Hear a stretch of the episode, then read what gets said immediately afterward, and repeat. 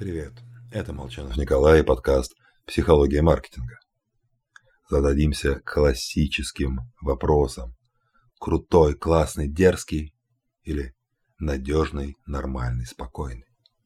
Кто привлекательнее? Если посмотрите мой канал в Телеграм, там будет картинка к посту. И можно выбрать, в каком ряду мужчина симпатичнее. Ну а здесь я просто расскажу, что в ходе исследования Дебрюйня в 80-90% случаев – девушки выбирали тот ряд, где усилены маскулинные черты. То есть уровень тестостерона выше. А тестостерон – маркер качества генов, поэтому такие парни в среднем более привлекательны. Однако качественные гены еще не все.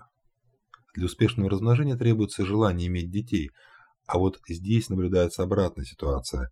Больше внимания семье уделяют мужчины с низким уровнем тестостерона. То есть надо бы и то, и то а можно выбрать лишь что-то одно. Поэтому, когда экспериментатор уточнял, что речь идет о привлекательности на роль краткосрочного партнера, девушки выбирали более мужественных парней. Но вот для долгих отношений предпочитали скорее женский тип лица.